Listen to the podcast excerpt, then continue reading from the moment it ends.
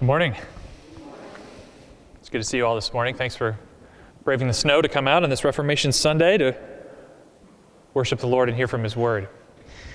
Well, we're continuing our series in the book of Acts this morning. We're looking at Acts chapter 4, verse 32 through Acts chapter 5, verse 11. That's page 773 if you want to follow along in the Pew Bible. Acts starting at chapter 4, verse 32. We've titled our series this fall, When God Builds His Church. The Reformers had the rightly biblical belief that the preaching of the Word of God builds the church, that it's the gospel that gives rise to the people of God. So we're studying the book of Acts this fall, not just because we see there God actually doing this work, but we pray that God will continue to do that work in our midst as we read and study and as we proclaim this word. So before I read this passage for us, let's pray that God would speak and God would build his church.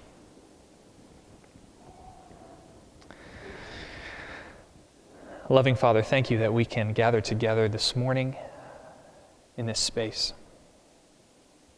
And we thank you that, for the promise that your Son gave us that where two or three are gathered in his name, he is here in the midst of us. Father, we come to your word this morning, uh, longing to hear a word from you. God, longing to have a taste of the beauty of your holiness. God, longing to hear the word of the gospel once again that we are righteous in Christ. So, God, would you send your Holy Spirit? To speak to us and to draw us near this morning. For Christ's sake, amen. Acts chapter 4, verse 32. Let me read this for us. All the believers were one in heart and mind. No one claimed that any of his possessions was his own, but they shared everything they had. With great power, the apostles continued to testify to the resurrection of the Lord Jesus, and much grace was upon them all. There were no needy persons among them, for from time to time those who owned lands or houses sold them, brought the money from the sales, and put it at the apostles' feet, and it was distributed to anyone as he had need. Joseph, a Levite from Cyprus, whom the apostles called Barnabas, which means son of encouragement, sold a field he owned and brought the money and put it at the apostles' feet. Now, a man named Ananias, together with his wife Sapphira, also sold a piece of property. With his wife's full knowledge, he kept back part of the money for himself and brought the rest and put it at the apostles' feet. Then Peter said, Ananias, how is it that Satan has so filled your heart that you have lied to the Holy Spirit and kept back for yourself some of the money you received for the land? Didn't it belong to you before it was sold? And after it was sold, wasn't the money at your disposal? What made you think of doing such a thing? You have not lied to men, but to God. When Ananias heard this, he fell down and died. And great fear seized all who heard what had happened. Then the young men came forward, wrapped up his body, carried him out, and buried him. About three hours later, his wife came in, not knowing what had happened. Peter asked her, Tell me, is this the price you and Ananias got for the land? Yes, she said, That is the price. Peter said to her, How could you agree to test the Spirit of the Lord? Look, the feet of the men who buried your husband are at the door, and they will carry you out also. At that moment, she fell down at his feet and died. Then the young men came in and finding her dead, carried her out and buried her beside her husband. Great fear seized the whole church and all who heard about these events.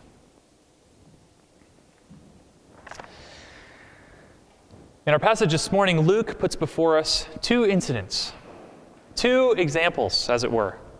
First, we have Barnabas. Luke tells us that he is given a name. He's given the name Barnabas, son of encouragement. And this episode in our passage becomes the beginning of his story. If you read on in Acts, you'll see that Barnabas becomes a key player in the spread of the gospel. But second, we have Ananias and Sapphira. They, unlike Barnabas, try to get a name for themselves by pretending to be more generous than they actually are. And this episode, sadly, shockingly, becomes the end of their story. So you see the comparison one given a name, the other trying to get a name. One, a beginning, and the other, a tragic ending. And it all swirls around this practice of laying money at the apostles' feet, which is Luke's way of saying that they gave the money to the apostles to distribute to the needy members of the church. Luke says all the believers were one in heart and mind. No one claimed that any of his possessions was his own, but they shared everything they had. There were no needy persons among them, for from time to time, those who owned lands or houses sold them, brought the money from the sales, and put it at the apostles' feet, and it was distributed to anyone as he had need. Now, this isn't the first time that Luke describes the early church as a radically united and generous community. At the end of chapter 2, you'll remember Luke wrote, All the believers were together and had everything in common. Selling their possessions and goods, they gave to anyone as he had need. There was something that these men and women had experienced that completely revolutionized how they considered their material possessions. Something had happened to them such that they would voluntarily sell a piece of land or a house or some other possessions in order to give it freely to those in their midst who were in need. And it happened to such an extent that Luke could honestly say there were no needy persons among them. It seems hard for us to imagine. Hard for us to imagine a church where there are no needy persons. But just think what that must have been like. Everyone was taken care of, no one fell through the cracks. And when we understand Jerusalem's economic situation in the first century, we see all the more how powerful this must have been. Historians tell us time and time again that political unrest and food shortages and famines, they all took their toll on the city. It was not an easy place to live. In addition, many residents in Jerusalem were transplants from other parts of the and they found it very difficult to find work and earn a living. And what's more, a lot of elderly Jews actually came to Jerusalem to live out their latter years. They would move to Jerusalem, the holy city, to die. And of course, these elderly Jewish men and women were very dependent on others for their material support. We actually see a glimpse of this a little later in Acts, in Acts 6, where a number of widows are dependent on the church for their daily sustenance. But even in the midst of these conditions, even in the midst of conditions where they would have been occupying the temple or what have you, even in the midst, something unlocked a movement of radical generosity among the early Christians. And when we read this in light of the whole Bible, we see that this is exactly what God promised would happen when his people experienced his covenant blessing. Deuteronomy 15:4 says of Old Testament Israel that they were to be a community where, quote, there were no needy persons. In fact, Luke seems to be deliberately calling this passage to mind in Acts 4:34 as if to say that the promise of Deuteronomy was now finally finding its fulfillment. God's people were at last living in the freedom and generosity that God had all along said they would. They were finally being this picture of what God had intended humanity to always be like. But what had changed? What made this group of men and women so free to share their possessions with each other? Nothing like this had ever happened in Israel before. What made the difference? Well, we can begin by confidently saying what it wasn't. It wasn't that God was now giving them whatever they happened to name and claim. There's not a hint of the prosperity gospel here. No, this was sacrificial giving. People's needs were met because others were willing to sell what they owned. They were willing to bear the cost of the other's need. But we also see that this radical elimination of need was not made possible through community rules. There's no compulsion to give here. No one was obligated to act in this way. There was no pressure to do it. In fact, Peter tells Ananias in verse 4 Didn't the land belong to you before it was sold? And after it was sold, wasn't the money at your disposal? In other words, Peter is saying, Ananias, you didn't have to sell your land. And even after you did, you didn't have to give any of the money to the church. It's not as if the picture of the early church we have here was an enforced form of proto communism. Rather, their giving was completely voluntary. But they were so struck by a new reality that, as Luke says, no one claimed that any of his possessions was his own. Although they owned it, they didn't claim or consider it merely theirs for their own sake. Their mindset had totally changed. Now, what would cause such a deep change?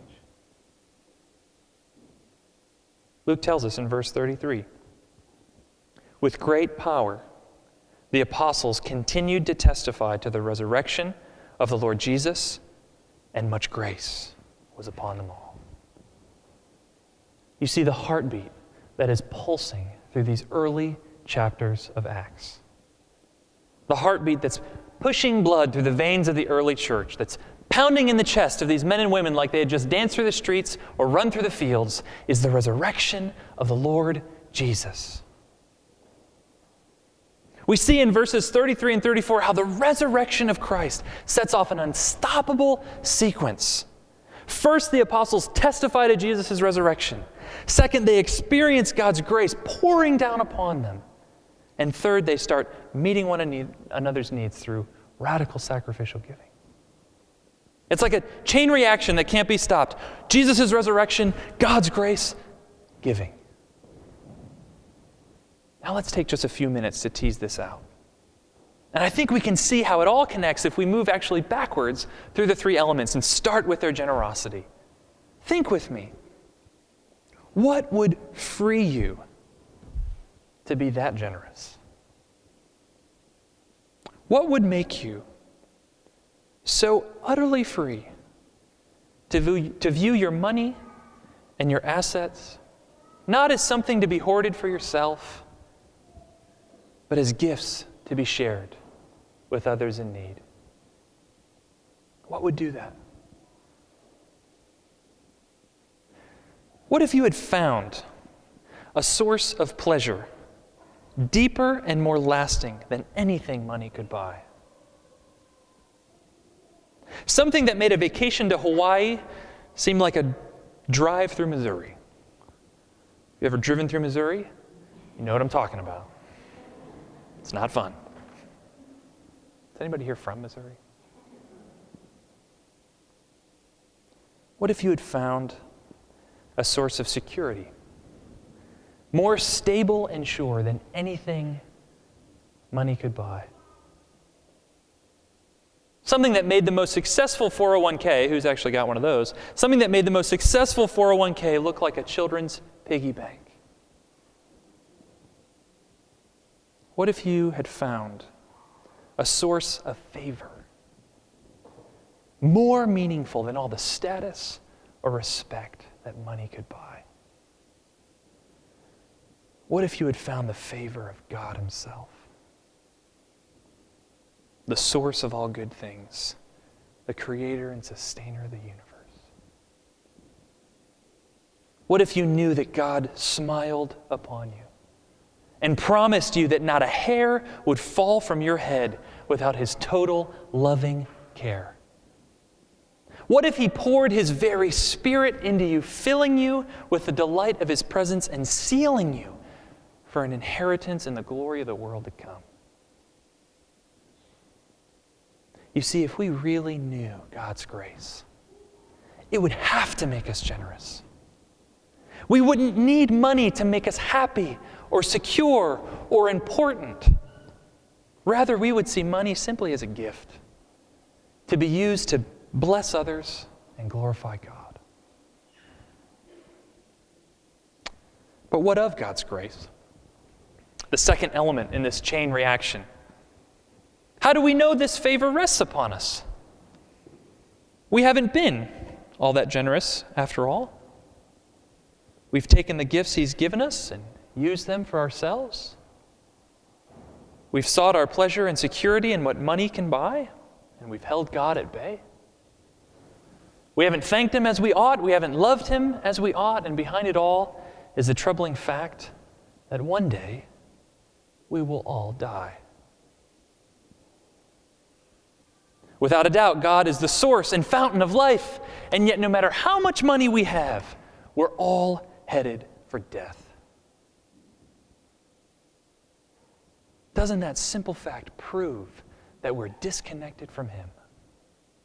If God is life and we're destined to die, doesn't that prove that we need to be reconciled to Him? It seems then that we live not under God's grace and favor, but under His curse.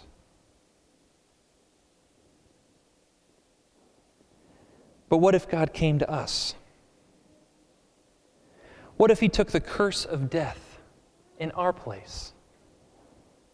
What if He emptied Himself of all His eternal wealth and became poor so that we, in our spiritual poverty, could become rich? What if in His death we saw the debt of our sin being paid?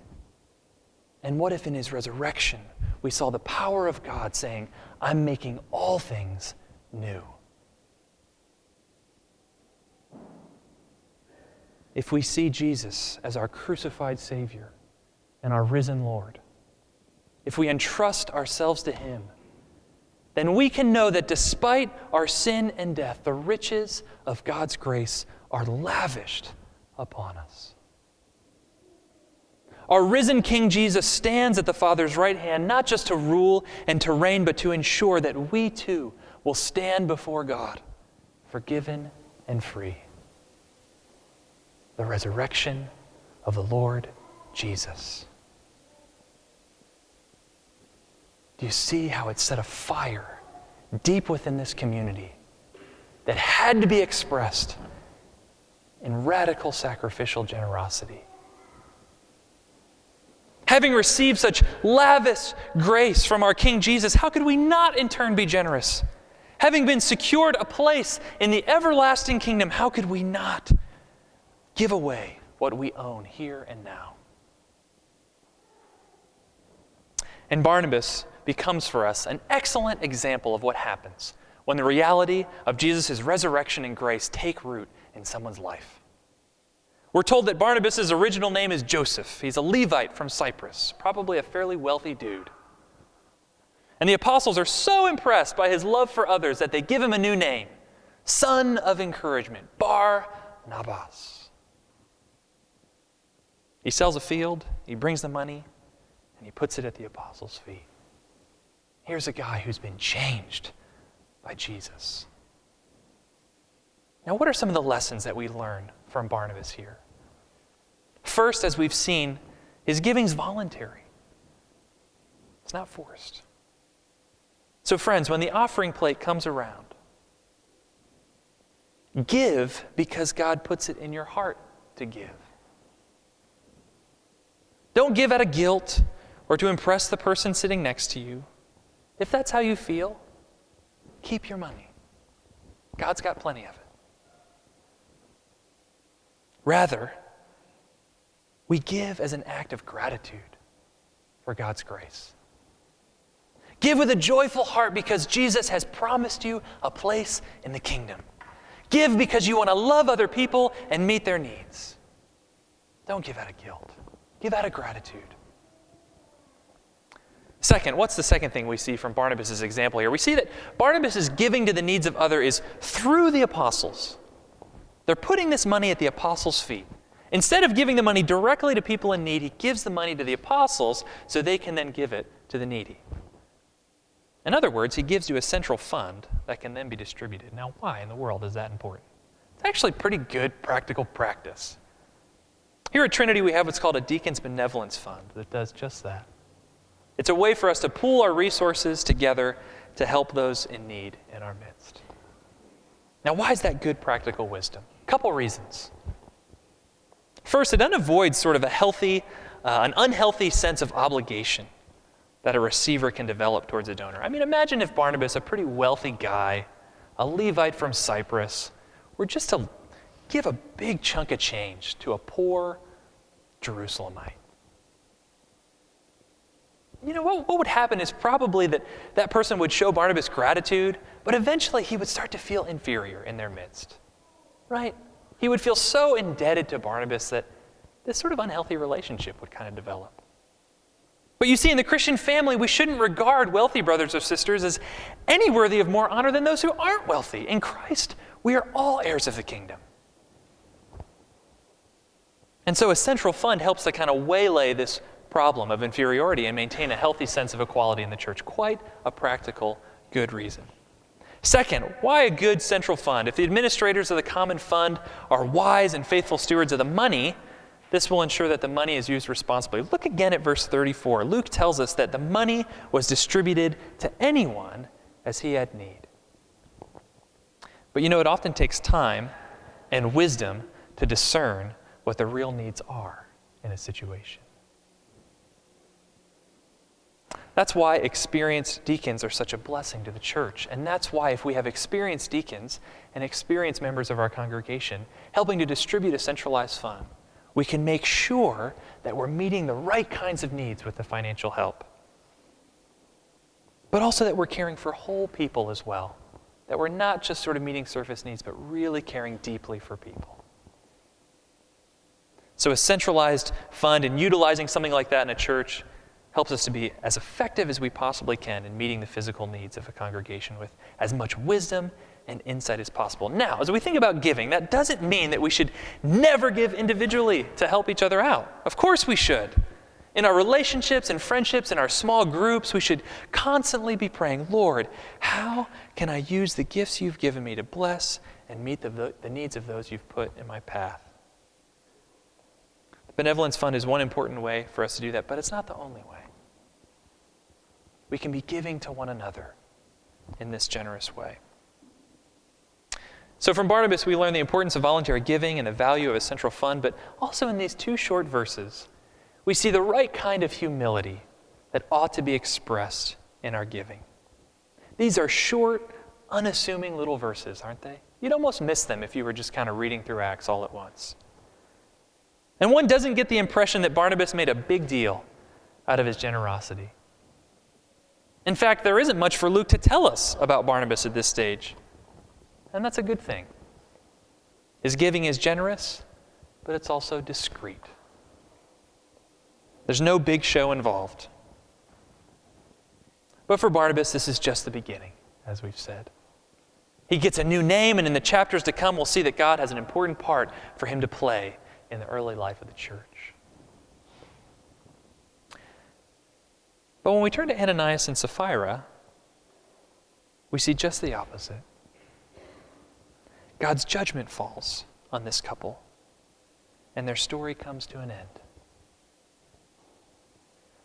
And in this story, we learn not just about the generosity of the church, but also its integrity. The problem with Ananias and Sapphira, after all, isn't that they didn't give all of the money to the apostles, but that they lied about it. They said they were giving all of it when in fact they were only giving a part. And the lie they told was not merely to the church, but you've lied to the Holy Spirit, Peter says in verse 3. Or as he puts it in verse 4, you've not lied to men, but to God. As an aside, these verses point us in the direction of the deity the Holy Spirit. In Peter's mind, the Holy Spirit and God are one and the same. And of course, lying to a holy God is serious business. Now, what in the world must have been going through Ananias' mind to think of such a thing? That's Peter's question, isn't it? Why would he want to give some money and lie and say he was giving all of it? Well, the best I think we can tell is that he wanted to make a name for himself. And Sapphira? He wanted to have a reputation for being a really generous guy without actually paying the cost for his generosity. He had heard that Barnabas got a new name. Well, hey, that sounds pretty good. Maybe we could get a new name too. And so this episode becomes a test of the church's integrity. Will it be a place of honesty and openness, or will it succumb to the pressure of greed and lies? It's quite amazing when you think about it how honest Luke is being here in his account. You know, he didn't have to include this episode of Ananias and Sapphira. He could have actually whitewashed the whole thing, skipped over it, left it out. But instead, not wanting to sacrifice historical accuracy, he puts it in. He's not afraid to show the early church warts and all. And he included this episode as a reminder and a warning for us down through the ages. So, what we see here is that hypocrisy was the earliest internal spiritual battle that the New Testament church faced. This is the first thing that's going to try to rip them apart from the inside out. And hypocrisy is still with us today. You don't need me to tell you that. You see, Satan wants to make the church a beehive, swarming with hypocrisy, for then he knows that the gospel will lose its credibility in the world. Because then, no matter how sweet we tell people the honey is, they're not going to reach out and grab it for fear of getting stung.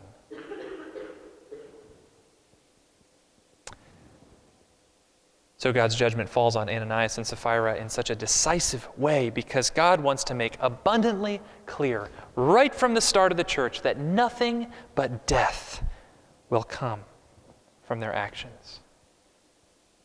Hypocrisy is the road to death, individually and corporately. Corporately, just imagine if Ananias and Sapphira had been given a pass on their deception. Imagine if Peter had just let them slide. They were giving money to the church, after all. I mean, you know, cut them a break, right?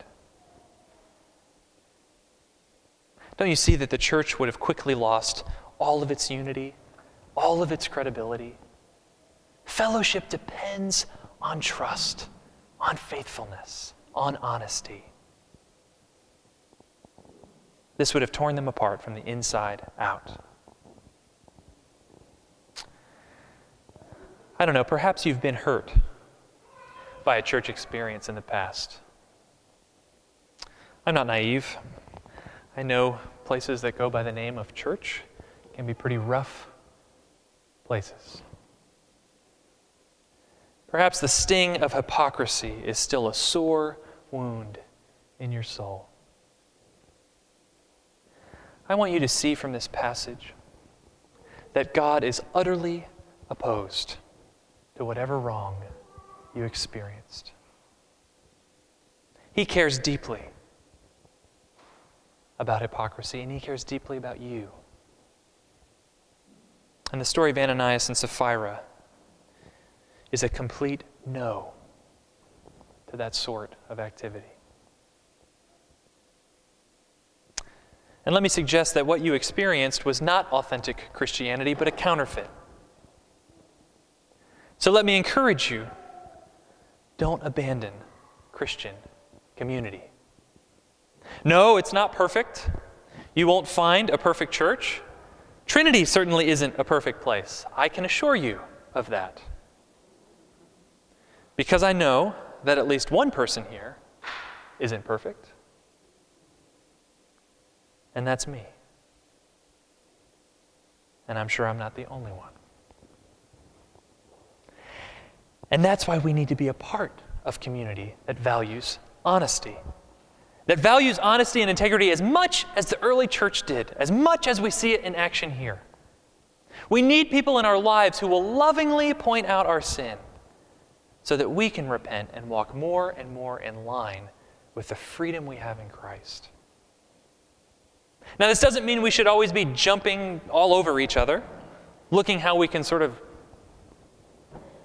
cram our fists down one another's throats or something.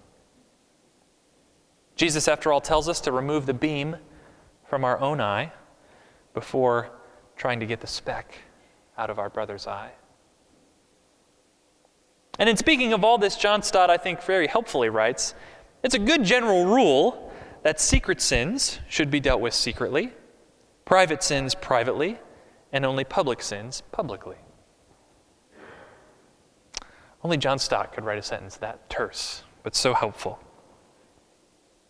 He goes on churches are also wise if they follow the successive stages taught by Jesus in Matthew 18. You see, in that passage, Jesus gives a healthy procedure for approaching a wayward brother or sister. First, he says, go one on one, lovingly raise the issue in private. If that doesn't bring about repentance, go with one other person, just two of you. Go together. Try to plead with them. And if that fails, then bring the matter to the elders of the church. But the goal in all of this isn't shame or judgment, but repentance and restoration. We speak to one another in love. We gently and lovingly correct one another in the hope that we'll all draw nearer to Christ. Even church discipline, even the removal of a member from membership, has its ultimate aim in the restoration of that person. It's meant to hopefully wake them up and bring them to see the seriousness of their sin. And in fact, it's a way of maintaining loving integrity in the church. Because if our life doesn't match our confession, then the most spiritually healthy thing for us is that this be pointed out. Is it any wonder that people look at the church and see it as completely inauthentic?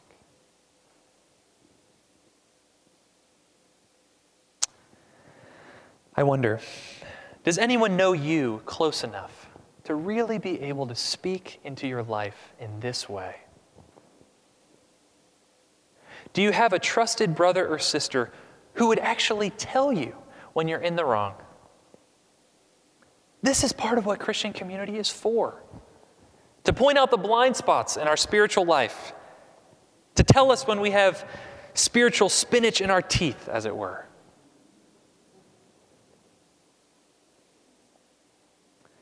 And this passage also presses us to ask Are you bold enough to be that kind of friend? That after prayer and more prayer in the proper way and in the proper time, are you willing to lovingly and patiently go to a brother or sister and say, Can we talk? That's the kind of authenticity that Acts 5 is pointing us toward. Of course, some will read Acts 5 and think Peter was being judgmental, that he was being harsh, that he'd forgotten he was actually a pastor, not a police officer. But actually, just the opposite is true. Peter wasn't being harsh, Peter wasn't being judgmental. He was pointing out the truth. Luke doesn't say how Peter knew Ananias was lying. Maybe God told him. Maybe he figured it out some other way, but either way, Peter was holding up the truth before him. And the truth was, Ananias wasn't just pulling one over on the church, he was lying to God. And that put him in a very dangerous place. Was it right for Peter to expose Ananias in such a public way? I thought about that this week, and I think that we just need to trust the apostles' discernment that Ananias' very public sin called for a very public rebuke. But what about the fact that Ananias wasn't given a chance to repent? Wasn't that unfair of God? Another good question. But it's not unjust, and it wasn't unfair. You see, if we could get just a glimpse of God's utter holiness, of the fact that our God is a consuming fire, we would see how serious human sin truly is. And that to cross paths with our Creator in this way entails nothing but death. God is perfectly within his rights to judge sin as decisively as he chooses. And this rightly brings great fear upon the whole church. You see, friends, God loves the church so much that he will act to maintain its purity.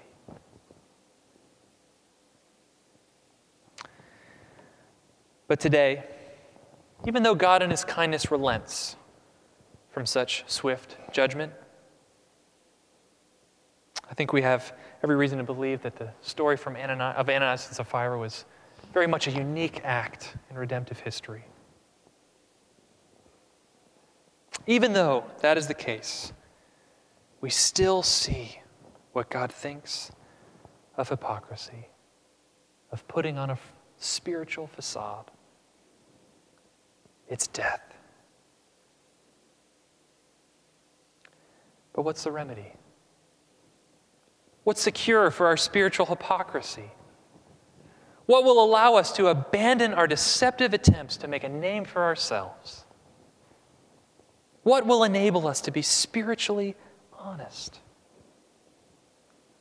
Ananias and Sapphira, as we saw, were seeking a reputation for themselves. They wanted to look good in the eyes of others. But, friends, if you've ever tried that, you know we can never look as good as we want to. Our reputation will never be blameless, so we try to cover it up. We devise schemes like the one Ananias and Sapphira tried. We sew our lies together like fig leaves and try to come across as more spiritual and upright than we truly are. And as long as we're trying to get and fashion and forge a name for ourselves, we ultimately stand in danger of the same judgment. You see, friends, we need to have a name given to us. But how do we get it? How do we get a new name, a new reputation? A reputation that isn't our own, but can be ours nonetheless.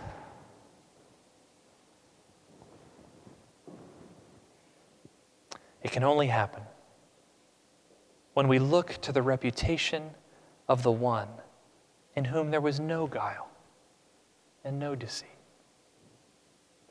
When we look to the one who always spoke the truth, the one whose actions always matched his words,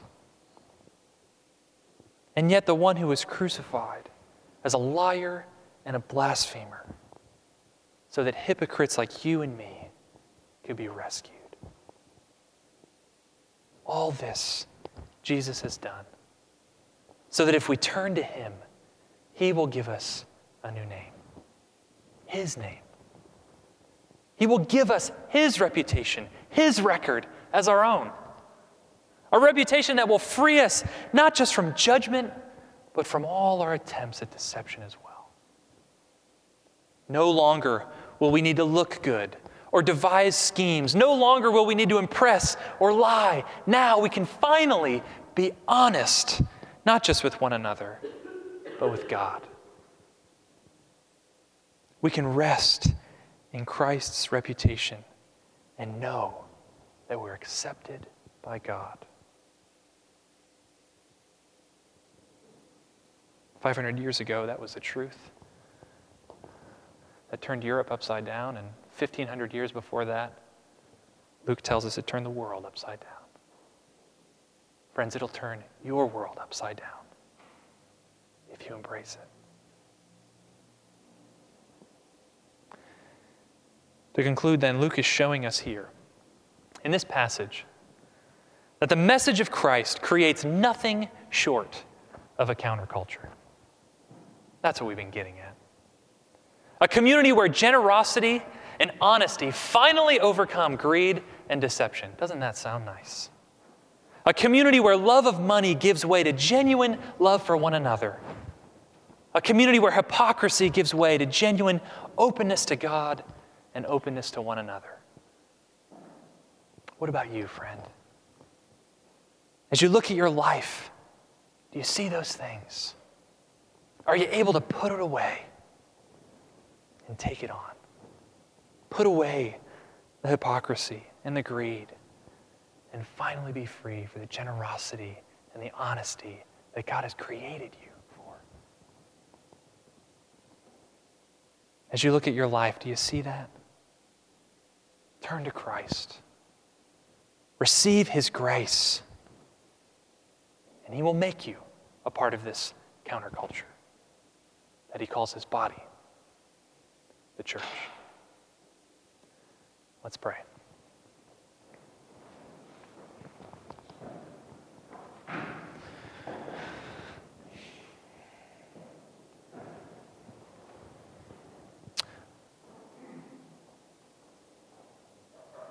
Father, we pray that as we